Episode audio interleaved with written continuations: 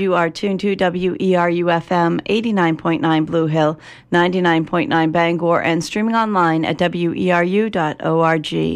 Common Ground with your hosts from MOFGA is up next.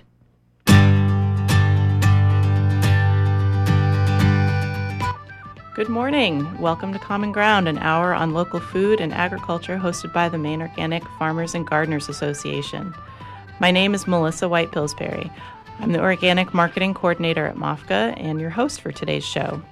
This is a monthly show airing on the first Friday of every month at 10 a.m. here on WERU. We're open to suggestions on future show topics and guests, so please contact us with your thoughts and ideas through our website, www.mofga.org. In this first show of 2012, we're celebrating the new year with a show dedicated to a favorite winter activity of farmers and gardeners, which is to pore over the pile of seed catalogs that have arrived in the mail. These publications are symbols of the promise of the season to come with an endless abundance of flavors, colors, and textures just waiting to come alive. I can think of no better way to spend a chilly Friday morning in January than to daydream with our guests and listeners about all the great, growing goodness to come in the months ahead. We have in the studio today three guests from two of the country's premier seed companies who altogether represent over 50 years in the business. First, Paul Gallione joins us from Johnny's Selected Seeds and is the technical services technician there, and he can explain to us what that means in a little bit. Um, Paul has been actively engaged in agriculture since the mid 70s. He started as a field hand on a farm when he was in high school, and he moved on to get a degree in agronomy and now runs his own farm uh, in addition to his work in, at Johnny's. From Fedco Seeds, we welcome Roberta Bailey, who's the coordinator of the Fedco Seed Division and has been with the company for 22 years. She manages the seed division's inventory and runs their germination testing lab. And also from Fedco, we have Heron Breen, who works both with seed growers and on Fedco's own vegetable trials to continually improve seed quality and disease resistance. And uh, here he does a bit of warehouse work as well. Uh, it's also worth mentioning that all three of our guests today have their own farms. Roberta grows seed crops for three seed companies, as well as a commercial garlic crop on her MOFGA certified organic farm in Vassalboro.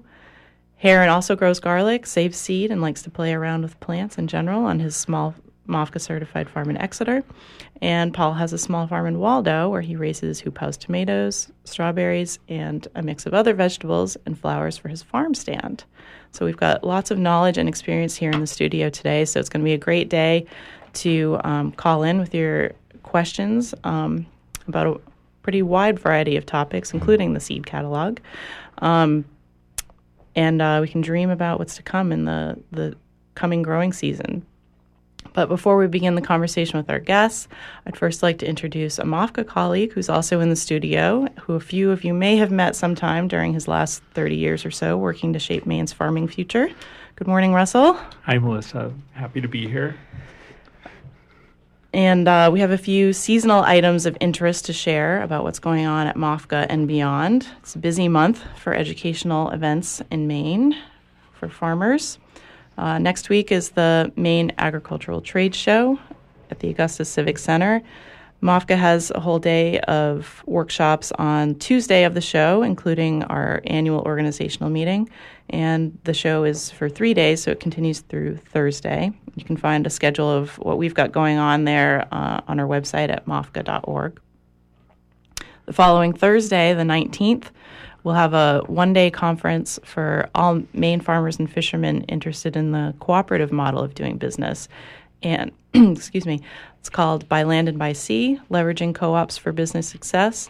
It's being organized by the Eat Local Foods Coalition of Maine and will be held at MOFGA's Common Ground Education Center in Unity. Registration information can be found at www.eatmainefoods.org, and there's still room to sign up for that great conference.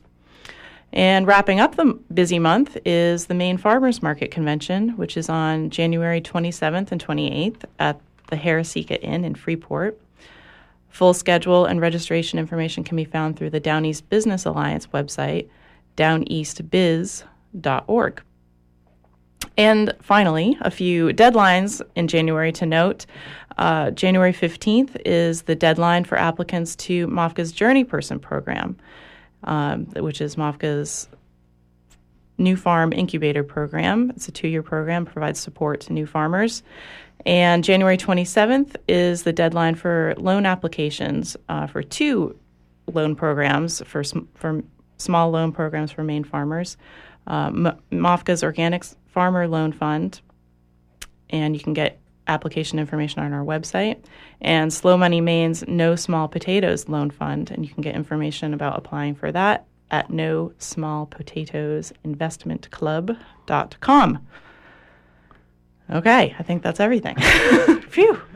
It, it's a lot, and I think one of the one one thing that just jumps for me is, you know, there's this image that farmers are out there in the summer, and then the rest of the year they're just kind of kicking back. And the reality is, it, it's a 12 month job, and the and the winter job is, you know, learning, figuring out what to do differently, puzzling out how to how to solve problems, getting financing in order, and all of the workshops that MOFGA and many other groups offer through the winter are really intended to to fill those holes so that people, when it gets warm, when people are really able to be outside, they're not, oh, how are we going to do this? They already have a strategy in place, and it's in many ways the same when you go through your seed catalog. I'd like to remind you that you're listening to Common Ground, an hour on local food and agriculture here on your community radio station, WERU FM. And for today's show, we're planning for the, the coming season and talking about what we're seeing in our seed catalogs and um, have some great guests here to ask all of your, your questions. Um, and we'll be taking those calls in just a few minutes, but first I want to give our guests a chance to introduce themselves. We have Heron Breen and Roberta Bailey from Fedco Seeds and Paul Gallione from Johnny's Selected Seeds. And thank you all very much for joining us today. Um, perhaps we can have each of you start out by introducing yourselves and maybe sharing a personal highlight from this year's catalog or maybe a trial or another project you've got planned for the year that you're particularly excited about. Paul, would you like to start? Certainly. First off, uh, I would just like to say thank you very much to uh, WERU and MOFGA for the invitation uh, so we can discuss uh, and answer some questions. Uh, first off, I'd just like to make uh, notice of a few highlights in our catalog for 2012 this year. We have a number of new products, a number of new organic offerings. the Defiant tomato, which is our Phytophthora resistant tomato, we're now offering uh, as an organic product. Uh, we also uh, have a new um, organic pepper that was bred right here in Albion. Uh, it's called Highlander. It's a new Anaheim type pepper. Uh, I think a lot of people will be excited about that. And in the pepper area, we also have Carmen, uh, which is a, another Johnny's bred variety that came out a number of years ago. But this year, we're also offering that in the organic, in the organic seed. A number of other programs uh, and products that we have this year. Uh, something that we're really excited about in the flower area. Uh, a new product called Fusible Pellets. Uh, it's a, a new product where uh, it'll enable our growers to actually produce uh, baskets, color bowls, hanging baskets with a really nice mix. Because what happens here is we actually, well, the seed producer takes a number of seeds and coats them in a pellet, and those are planted in a plug tray, transplanted into the bowl. So you get a really nice mix right at the start. Uh, and again, in the uh, flower area, we have a new cut flower, uh, cut sunflower called ProCut Red. Uh, and that's just a new red addition to our ProCut series. We think that'll round it out nice. Uh, also, in the tool area, um, we have our new movable high tunnel bender, uh, which is something that we've worked quite a bit on, and we do feel that that's going to offer a lot of growers just some more flexibility in their high tunnel programs. Uh, and I just do want to back uh, backpedal just a little bit here. I forgot about uh, an introduction that we have uh, an exclusive here for actually the United States, which is the flower sprout uh, kaleidoscope mix. It's it's a really unique product. Um, it's a Brussels sprout that opens like a flower. So imagine a flowering kale type thing, all arranged in that you you know the same type of arrangement that you'd find a Brussels sprout in.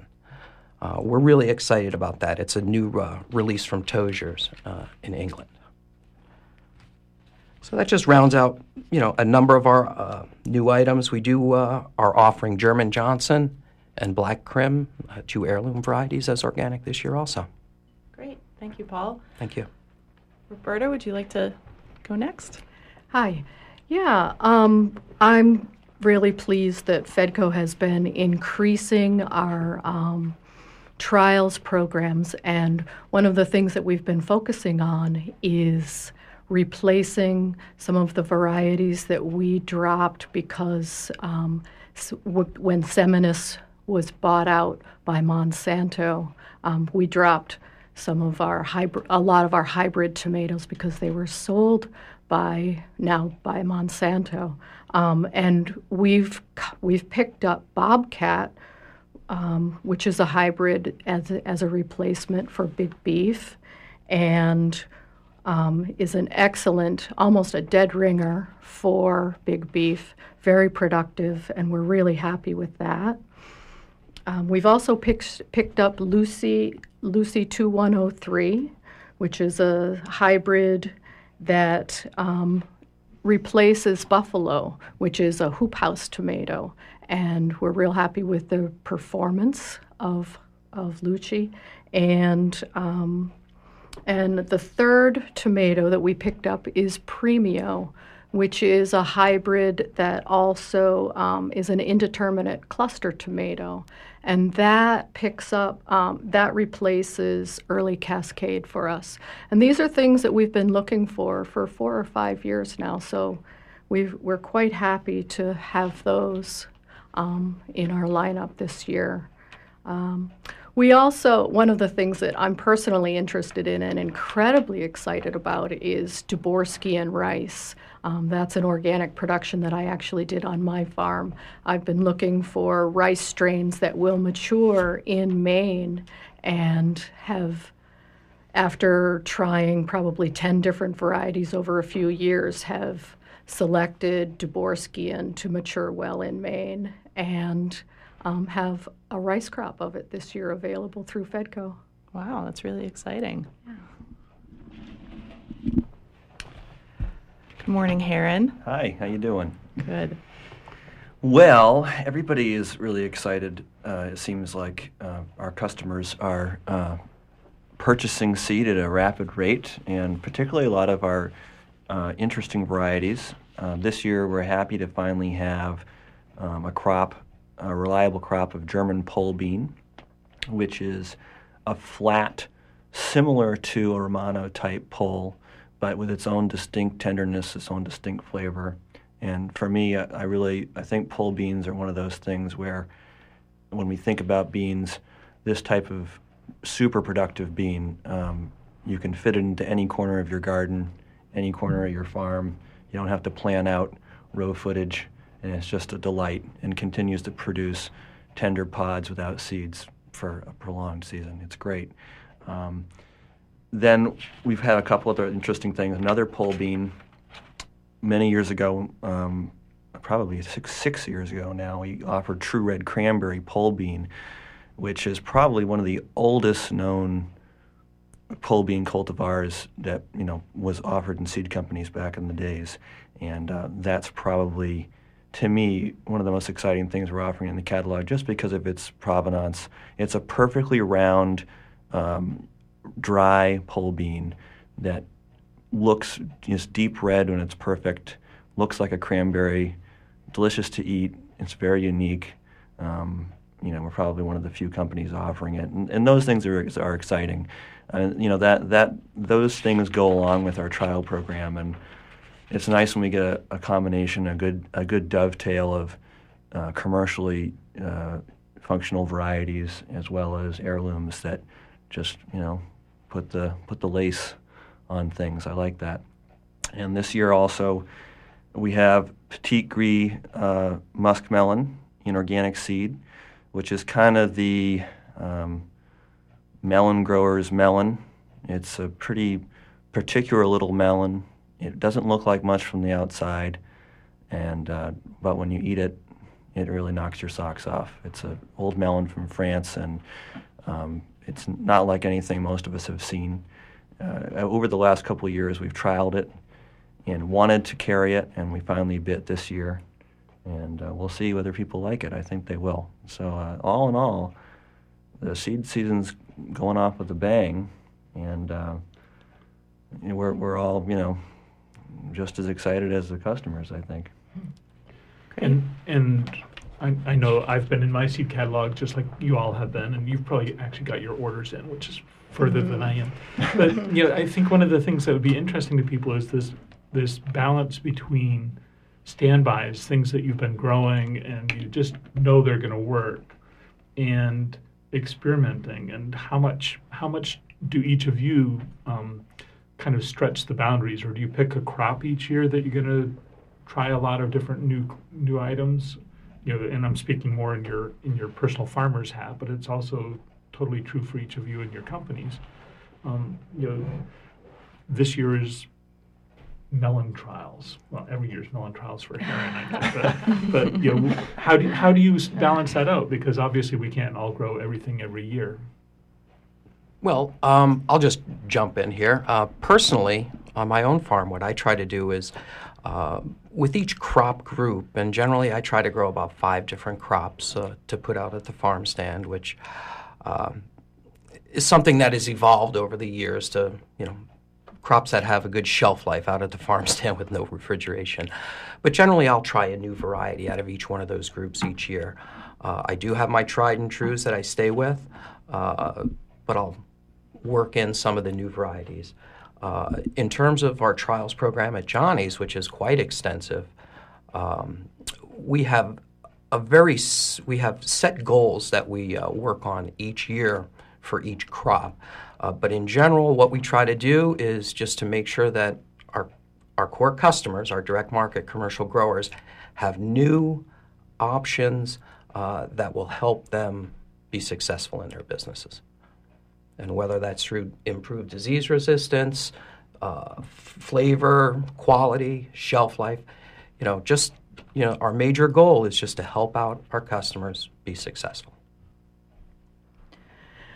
This is Roberta. On on my home farm, I put up a lot of food, so I'm always I have my mainstays, you know, my tried and true paste tomatoes and this and that. But um, I'm always trying new paste varieties, looking for something that's even better.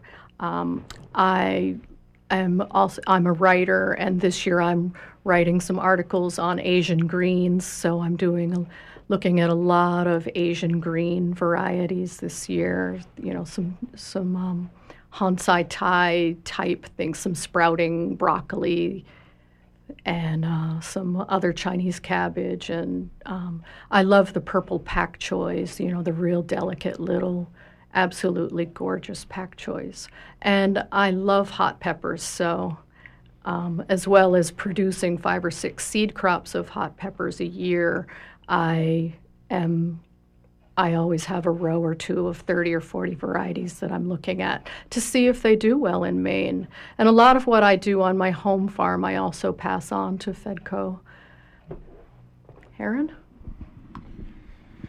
Well, uh, my farm is somewhat ridiculous in terms of its varietal scope, so I wouldn't recommend trying it at home. So, um, th- you know, for an example, this year we did do a melon trial, and there was probably uh, 35 different melons in that trial, um, which is, you know, and that was for Fedco. Um, winter squash wise, I think this year I, I grew 40 different or 50 different types of winter squash, and that's a sizable reduction from previous year. But you know, for me, the right now it's kind of interesting that you talk about what what are we doing, and and right now while we're all thinking about our gardens, you know, we're also planning this coming this coming summer's trials at Fedco while we're you know highlighting what we're doing in this catalog. So, you know, when when you're in this business, but as well as someone who enjoys plants, um, you're, you're always kind of have your eye out for what's interesting, and I think you know farmers you know consistently are using their judgment about that and you know so for me you know i really enjoy looking at a diverse amount of stuff and then you know i continually realize that out of those 40 or 50 different things there's really only two or three or four or five that are that i'm going to suggest to someone as a reliable, productive variety. It doesn't mean that some of the other ones don't have traits or flavors that are delightful, but that you know, and that's nice because then I'll, I'll you know I basically grow those four or five, you know, until I get an itch and decide to try another hundred varieties of something ridiculous. So. Great. I'd like to remind you that you're listening to Common Ground Radio, an hour on local food and agriculture, hosted by the Maine Organic Farmers and Gardeners Association here on WERU. And um, I think we'll open up the, the show now to take calls for those of you who have uh, questions, comments um, to share with us. The number to the studio here is 469 0500 and uh, we'll just keep we'll continue the conversation here on our own until we get a call in. So if you're down to one variety, you can only grow one thing in your garden this year. What are you growing? I know I'm being cruel That's, here. that's a question I don't want to contemplate, actually. Sometimes I've contemplated that question. I think I wrote an article once where I said if I could only grow one thing, it would be, and stalled right about there. But I ended up with a tomato because, I mean, I think a lot of people, if they can only grow one thing, they grow tomatoes. But then I thought, oh, but what's a tomato without fresh basil? And, you know, and then the lettuce and going on from there. Uh, we do have a oh, actually, we have two callers, so um, we'll take the first one. Can you give us your name and where you're calling from? Hello, my name is Carol, and I am calling from Hope. Hi, I had a question about uh, Johnny's Sunshine Squash, and Okay. I was thrilled to discover it a few years ago. I couldn't get enough of it, and uh, every year it's been worse uh, once I put it into storage. And this year it started to uh, rot pretty fast. And I, I wondered if it's got something to do with a wacky growing season. I mean, I've been growing winter squash for years. I've never had this difficulty. Um, have you heard of this happening, or do you know of any reasons why it might be failing um, to hold up in winter storage? Well, first off, I just want to express my uh, condolences to the rotten squash. I'm sorry to hear that, uh, because Sunshine Kabocha is one of our uh, very tasty. It's a, it's an awesome variety. Um, one of the most important things that you want to deal with uh, when working with a winter squash intended for storage is, uh, first off, make sure that that fruit is completely mature uh, before it's harvested. Uh, and then once it's harvested, make sure you go through a, a good curing process um, to form a nice protective, harder shell on that fruit. Uh, and then to actually store it in the proper conditions. And this, the curing process will take anywhere from uh, two to three, possibly five days, depending on the weather conditions. Um, you know, you want to make sure that it's it's cured properly, and if, if the weather conditions outside are not conducive for that, uh, bring it inside to an unheated hoop house for a few days. That's what I do at my place, and um, and then make sure that it's uh, stored in a very um, in a cool, dry condition. Uh, that's really the best advice I can give you on that one. Yeah, I've done all those things. um, and I, I am still having it. It hasn't been sunshine that I've only had this problem with. Uh, some of the other squashes have not held up as well as they typically would have over the years.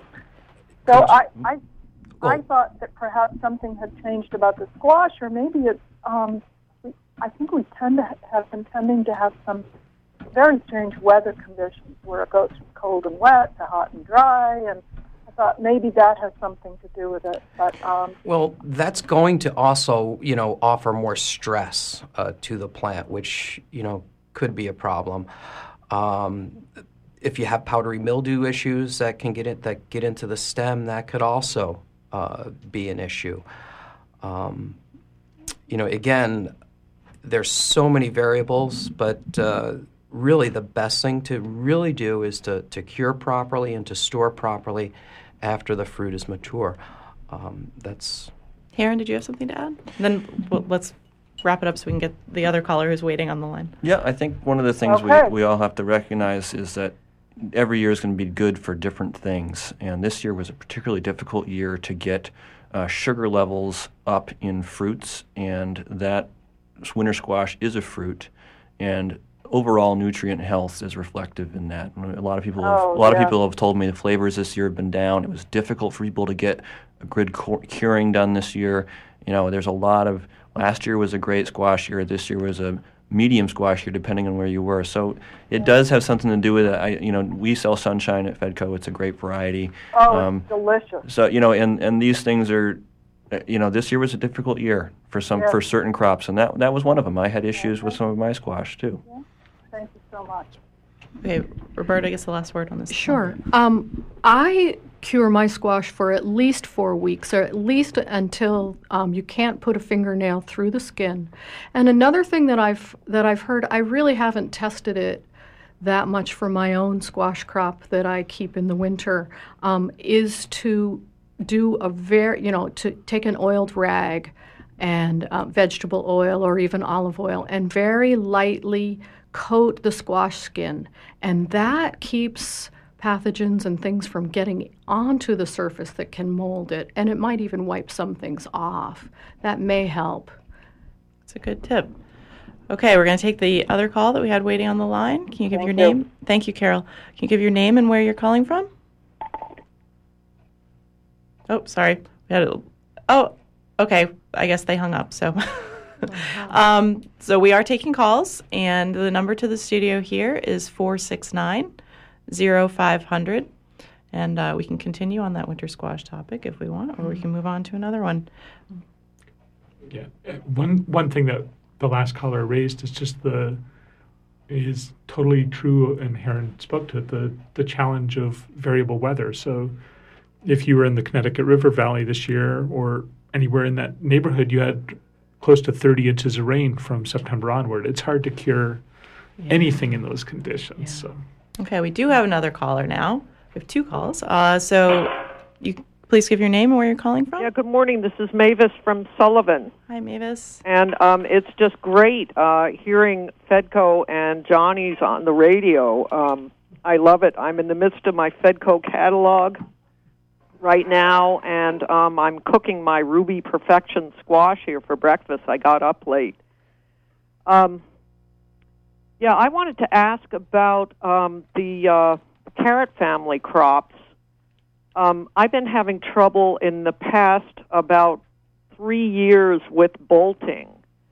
Um, my celeriac, uh, brilliant. Um, I've I had uh, about a third of the crop bolt um, this year and last year as well. Um, one uh, one thing that I did, I had some in a bed which was very rich, and I had some in a bed which was not so rich, and the not so rich did not bolt. Um, and I wonder if that might be a clue. But also, I mean, even the Queen Anne's lace is bolting. The parsley is bolting. Um, uh, any light to shine on this? Well, um, do you happen to have a Johnny's catalog handy? I haven't gotten my Johnny's catalog yet. Oh, oh my gosh. Because uh, I don't, I'm sure you've read our catalog before, but we Yeah. have some very extensive growing information uh, for each of our crops. Yeah, I love Johnny's. Johnny's is a little expensive for me, however.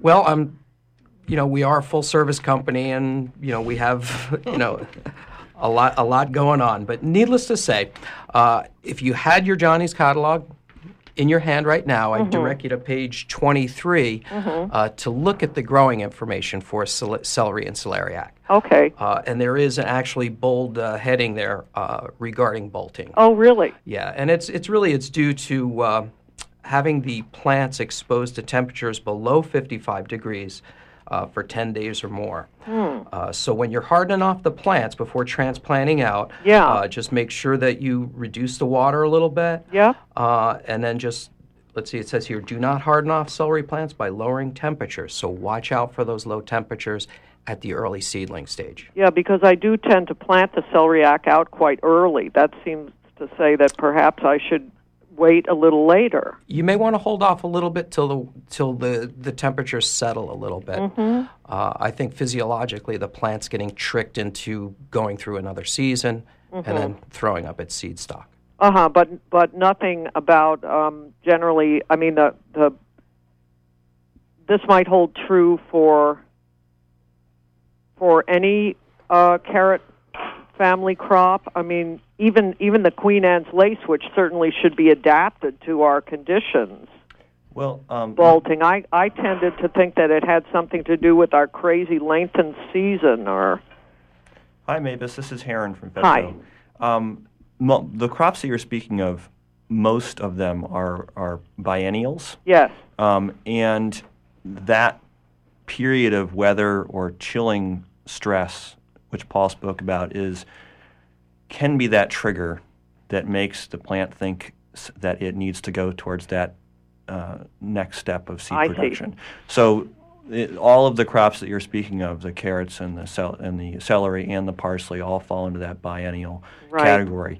So one of the things that we've been struggling with in Maine is the fact that we've been having these warmer, earlier springs, but we've also been having cooler. It's, nights are still cool. Right. We've been getting ourselves into a little bit of trouble with some with irregular weather. You know, irregular weather. Part of it's part of our climate change situation, and part of it's, you know, we we're trying to push the envelope. Mm-hmm. When we push the envelope, we we end up getting into trouble. Yeah. And we're still we still haven't nailed that down. I think as a community of farmers and gardeners in Maine, we're going to see more of this over the last next couple of years. Mm-hmm. Great. I, I, just wanted to add to that one that if we hit a period of cool weather in late August, early September, which we did this year, it, it too can trick the plant into thinking, oh, I've been through my growing season, and then you warm up again, and the plant starts to bolt. So you know, it's a it's both a planting early piece, but also just being really careful in terms of your fall harvest dates. Well, thank you. This has been very enlightening. thank you for your call, Mavis. We're Bye-bye. move on to the next caller who's been waiting. Can you share your name and where you're calling from? Hi, this is Lorraine from Lincolnville. I'm looking at my Fedco catalog. Um, I had a great season with dry shell and dry beans, and I'm sad to see that the limelight had a crop failure. Um, I was wondering, and also the Maine Sunset had a crop failure, and I didn't save all my yummy beans to replant them. So, uh, what what does crop failure mean in the catalog? Does that mean that there was only one farmer that grew it that didn't do well with it, and so now we can't order it? Um, it means it. The end result means that we don't have the seed to sell, or we just have enough to replant. Um, the reasons for it are as varied as the weather and human nature. Um, you know, it can be anything from the car- we got the crop in, and then um, mice ate it before we cleaned it, or it could mean that there was a hailstorm in Idaho or a flood in Connecticut. Um, the the reasons are are incredibly varied as to why we don't we don't get seed crops in, and it's also incredibly frustrating to us. I my goal is to offer as many varieties, and I'm excited about every one of them, and it's real hard to have to say to people, no, we don't have this this year. Yeah, just something I wanted to add. I think uh, us in the seed industry uh, dislike crop failures more than our customers do because it's it's just one of these um, uh, factors that comes into play that you you know that you have no control over in most cases. And and here's I think a really important reason to not plant everything every year, to hold on to a little bit so you have you have some reserves. Um, you know, and the reserves in this case would be, you know, keeping ten percent of your seeds back so you could start a little crop patch this year and have some seed for next year. Thanks for your call. I think we have another one on the line. Oh, we don't. Okay, never mind.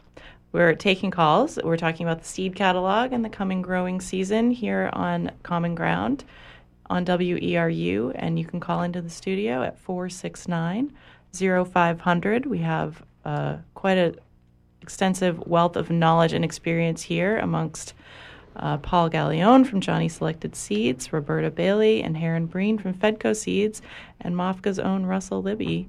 Um, and I believe we do have call. And please give your name and where you're calling from.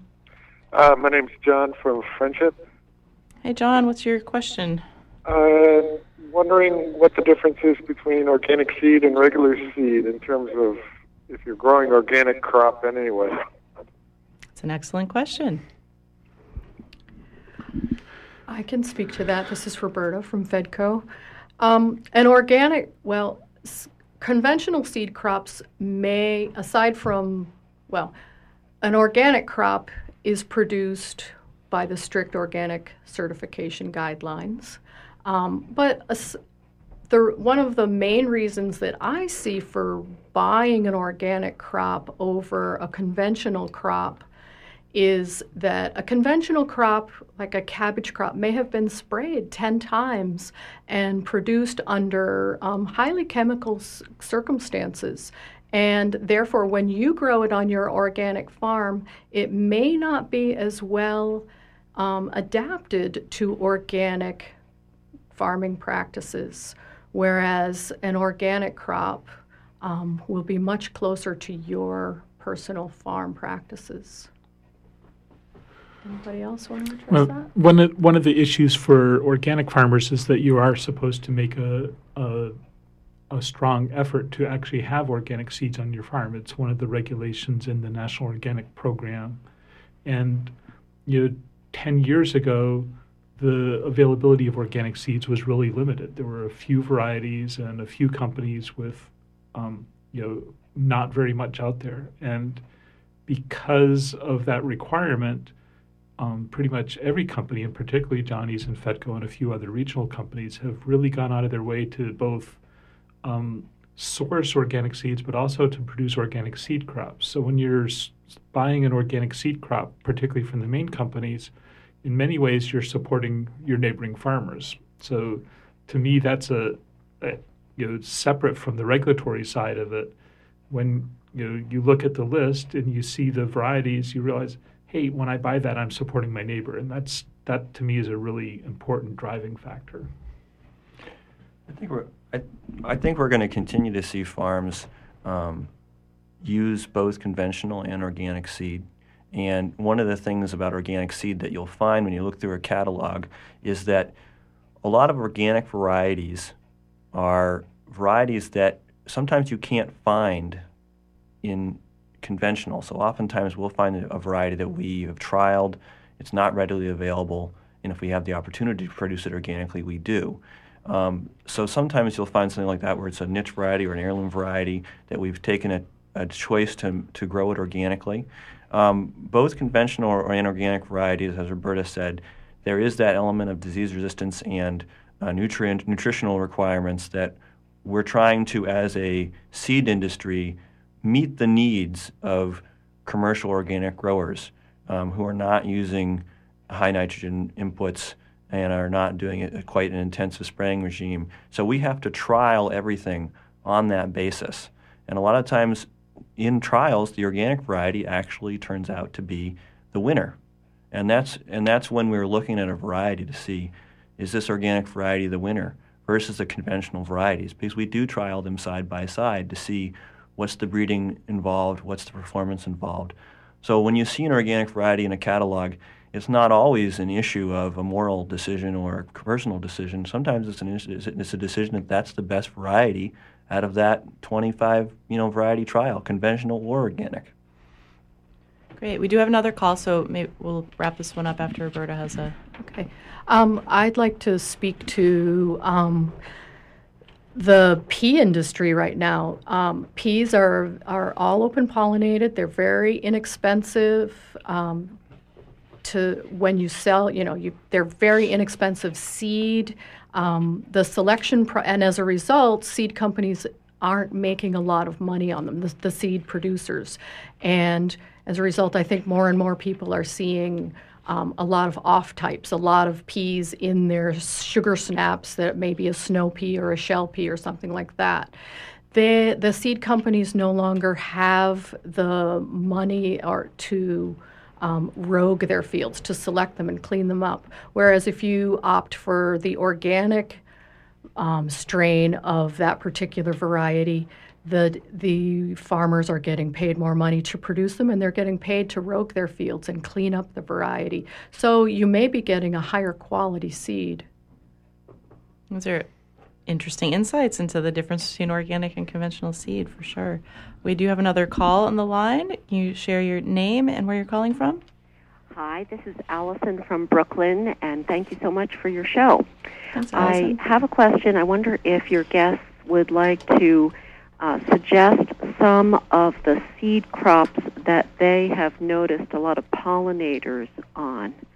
And I know that oftentimes a vegetable crop might not depend on pollinators, but perhaps the seed for that crop might. And so that's what I'm interested in. Thank you. Okay, we'll let, we'll let Paul take, get the first stab at this one since he didn't get the last one, and then Roberta. That's all right. uh, you guys seem to answer that question very nicely. Um, what I would suggest, you're looking for pollinators. We just introduced uh, a new mix this year uh, called our bee, I got to say this right, bee feed mix. Uh, and it's a mixture of, I believe it was 20, 21 different annuals, perennials, uh, that will actually provide pollen and nectar for your pollinators. Uh, it's new this year, and I would highly recommend you give it a try. Um, Fedco also has um, a beneficials mix, which is for attracting um, for attracting um, pollinators to your garden. It is a mix of annuals and perennials, and um, the some of the things that I've I make the mix and I've added to it this year because I've noticed in my own garden that they bring pollinators are cilantro when it goes to seed, arugula, um, poppies, and um, oh, there was one other that I was thinking of. Oh, Hon Tsai Tai.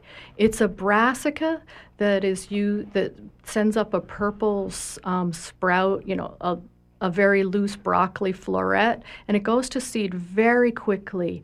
And I let it go to seed, and I save the seed from it. But I always notice how how many pollen, how many bees and small small pollinators are drawn to it. So one thing you can do is just notice when things go to seed how many insects are coming to them, as well as planting a specific mix. Uh, most seed crops. This is Heron from Fedco. Most seed crops, um, you know, are have some level of pollination, whether it's wind or by insect. In my personal experience, I've worked with a lot of cucurbits, and that's those are that's an interesting. Uh, it's an interesting morning when you walk through a, a two-acre squash field, particularly if you're intent on pollinating squashes by hand and opening up flowers that, that you've taped and seeing these clever little insects that have defeated all your attempts to keep purity. Um, I, some of my fondest memories are walking through the field, looking down at flowers, and, and being amongst, uh, seeing nine huge bumblebees just at the trough drinking nectar. And I realized when I was doing the pollinations that this water, which I thought was water, which was dew, which was dripping off of the uh, squash flowers, was not dew, was the nectar. And it's actually very tasty. And I really, it was, it was like, oh, so these are what these these little ladies are drinking. It's there's so much out there. There's so many insects that are valuable. Um, there's you know bees are really just the beginning, um, and organic agriculture is probably, you know, it's one of the great things about being an organic farmer is that I have insects on my farm, and I'm always amazed at what's doing what where. It's it's a beautiful process. Great. We do we do have another caller on the line. So can you please give your name and where you're calling from? Hi, I guess that's me. That's Um, you. Yep.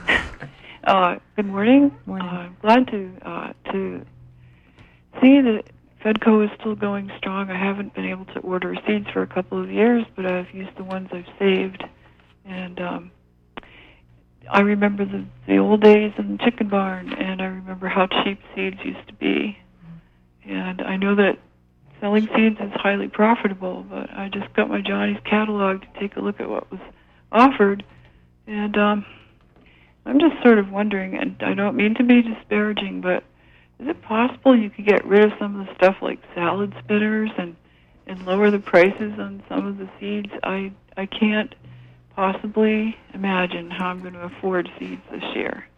And furthermore, there's many many people that are considering starting gardens and started them last year, and they're very poor and you know they're going to be thrown over to the Burpee's 99 cents a pack, you know, genetically modified Monsanto seeds and the difference between those and an organic seed is the life force and the genetic strain within it, which is incredibly important to preserve because then it can naturally respond to climate change.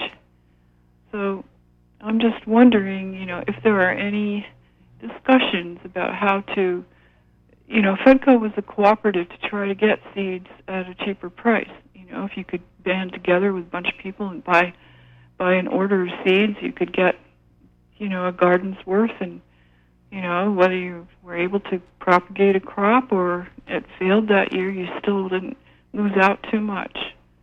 So I just wanted to say that because food sustainability and security is becoming increasingly important. More community gardens are starting, more backyard gardens are starting, and people are inventing, reinventing the wheel. We need you know, we need our seed people and all our other growers to, to see the opportunity right now.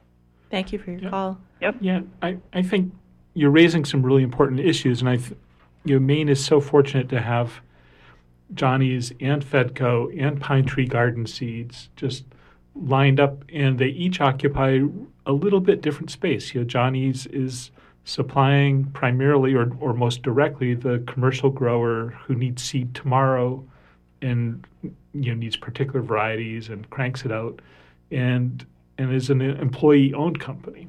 And Fedco is a worker consumer co-op and has kind of this boundary between commercial growers and a huge homesteading um, gardening and then pine tree garden seeds um, and and we didn't get anybody from there over today because it's 150 miles but pine tree garden seeds has the most inexpensive packets and really small sizes and really easy access for home gardeners. And I think we're just so lucky to have that that range here that um, each of them is kind of doing different things. You know, um, there's some varieties at Johnny's that I just love, buy every year.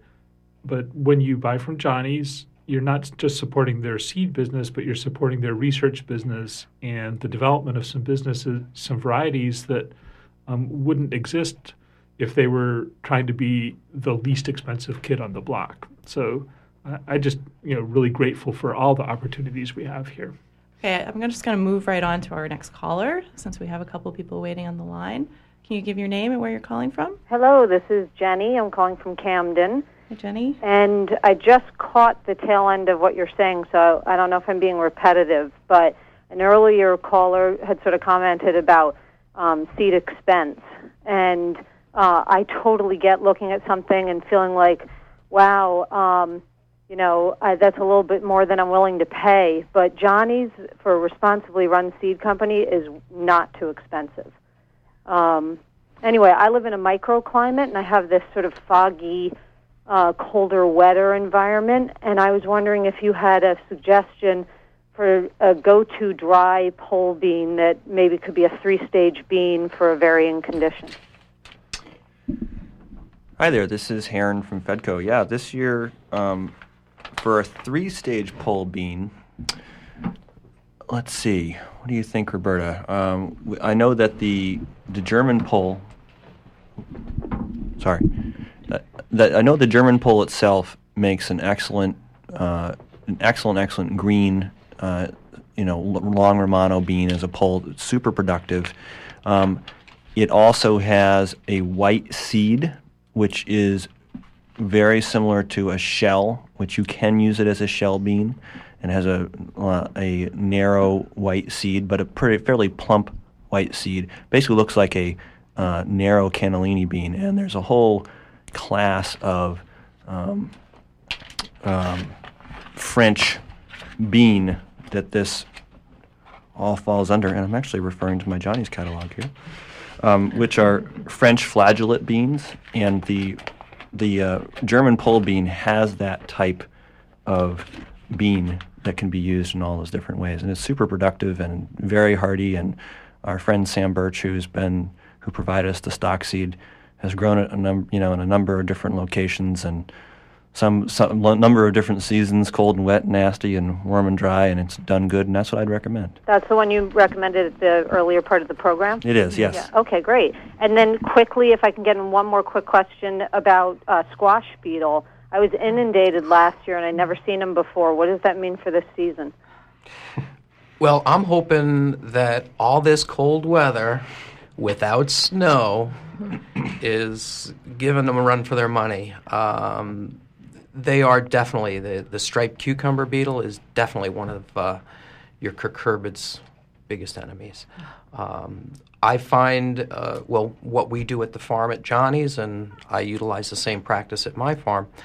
Is right from the day of planting, whether you're sowing seed or putting out a transplant, cover it with fabric uh, because that will be really the only foolproof, really the best method to keep them off.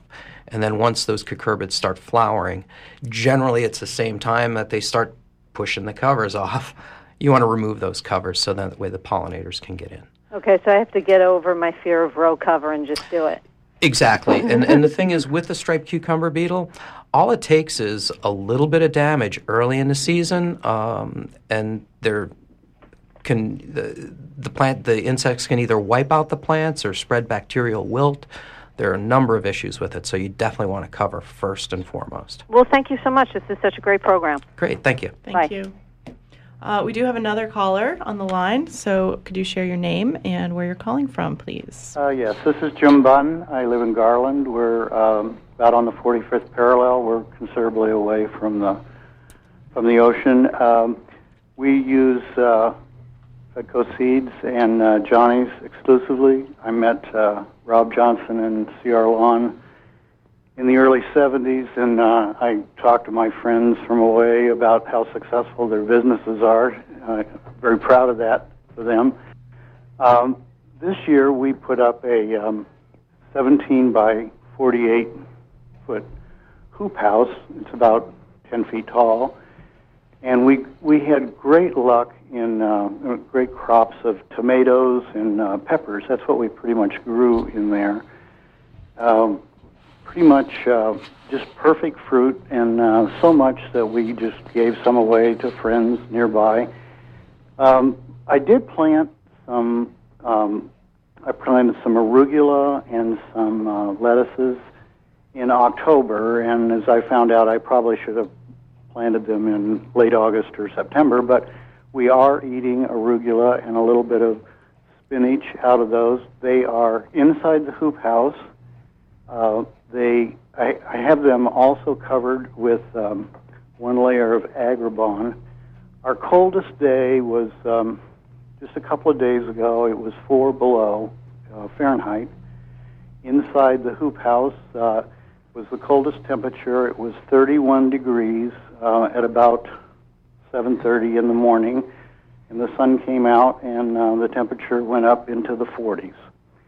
Um, th- those are my comments. I have one question in that uh, because inside the greenhouse it it's not going to get really cold.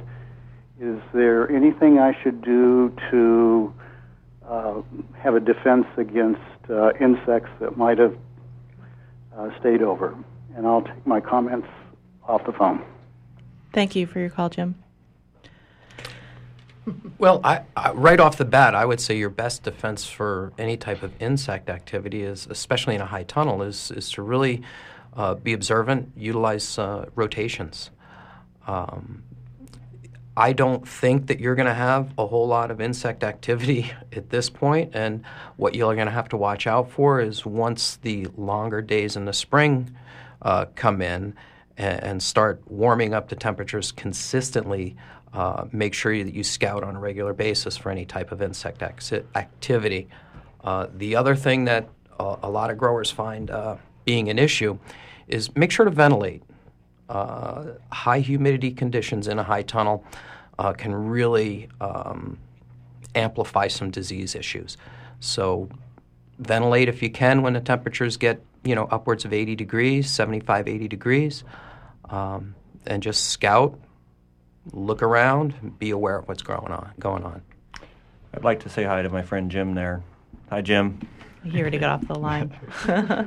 um, I think we were going to try to squeeze in one more question before we run out of time. Can you please give your name and where you're calling from and share your question without taking too much time? Well, I won't waste time with my name. My question is I did not, I have three, and I'll just go through them. Uh, they've been accumulating, of course, since I was cut off early. Um, I did not hear answered the question that uh, uh, uh, was requ- uh, seeking clarification about the difference between F1 hybrid and organic. I heard a talk which was about organic and non organic, but I want to hear a talk about organic and F1 hybrid. Uh, also, I uh, wonder whether you're testing your tomatoes for dr- drying For I found a lot of cherries which tasted horrible uh, ripe, contrary to your predictions, actually tasted quite good when dried. Uh, the third question uh, I wonder whether it's part of your growth uh, philosophy that any really successful business is going to eventually put itself out of business. Uh, and I would chime in with the one caller who was saying, "Why so many?" I it's a lot of work to grow a seed and I don't want to be growing the wrong one. And you guys doing the uh, trialing and testing, I would like to think that you were providing me with just a few varieties which would work rather than a multiplicity to titillate my bored palate uh, and keep yourselves in business. We have to develop plants which you know can be seed saved, which can be kept and and will become specific locality uh, successful depending on uh, their. Let me jump okay, in. I'm let, off. Yeah, let Yeah, me jump in there. We've got Um, about two minutes. yeah, So. the discussion of F1 uh, hybrids versus organic is a is it would be a pretty long discussion to have at this short time. But I think I think probably all of us here in the room would say that F1 hybrids there actually are organic hybrids being produced that are F1s, and F1 hybrids have their place in commercial agriculture, and so does organic seed. But that's a much broader discussion. Um, and as to uh, putting ourselves out of business, no, I mean most of us here are, you know, the seed industry is a, is a tight ship. It has to be run as a tight ship. It's a competitive business, but also it's not a high profit business. I think people have that misinterpretation. Um, we're doing our best, as you said, to offer you high performing varieties that suit your needs both as a gardener as a, and as a farmer. And Johnny's does a great job at that. We're doing our best. We do a great job at that. We're all trying to, like you said, offer you, we're not just offering you a mishmash. We are trying to, to actually offer you things that work. That's our job. That's why we're in business. Okay, we are out of time. I'd really, I'd like to extend my thanks to our guests today. Had a very nice discussion. Paul from Johnny's, Roberta and Heron from Fedco, thank you so much. And also, I'd like to thank Amy Browne, who engineered the show and who I always forget to thank. So, mucho thanks for all the other times that I forgot. be sure to join us next month when we'll be talking about keeping a family cow. That'll be Friday, February 3rd at 10 a.m. right here on your community radio, WERU FM, and on Common Ground Radio with your host, MOFGA. Till then, have fun planning for the growing season to come, and we'll see you next week at the trade show.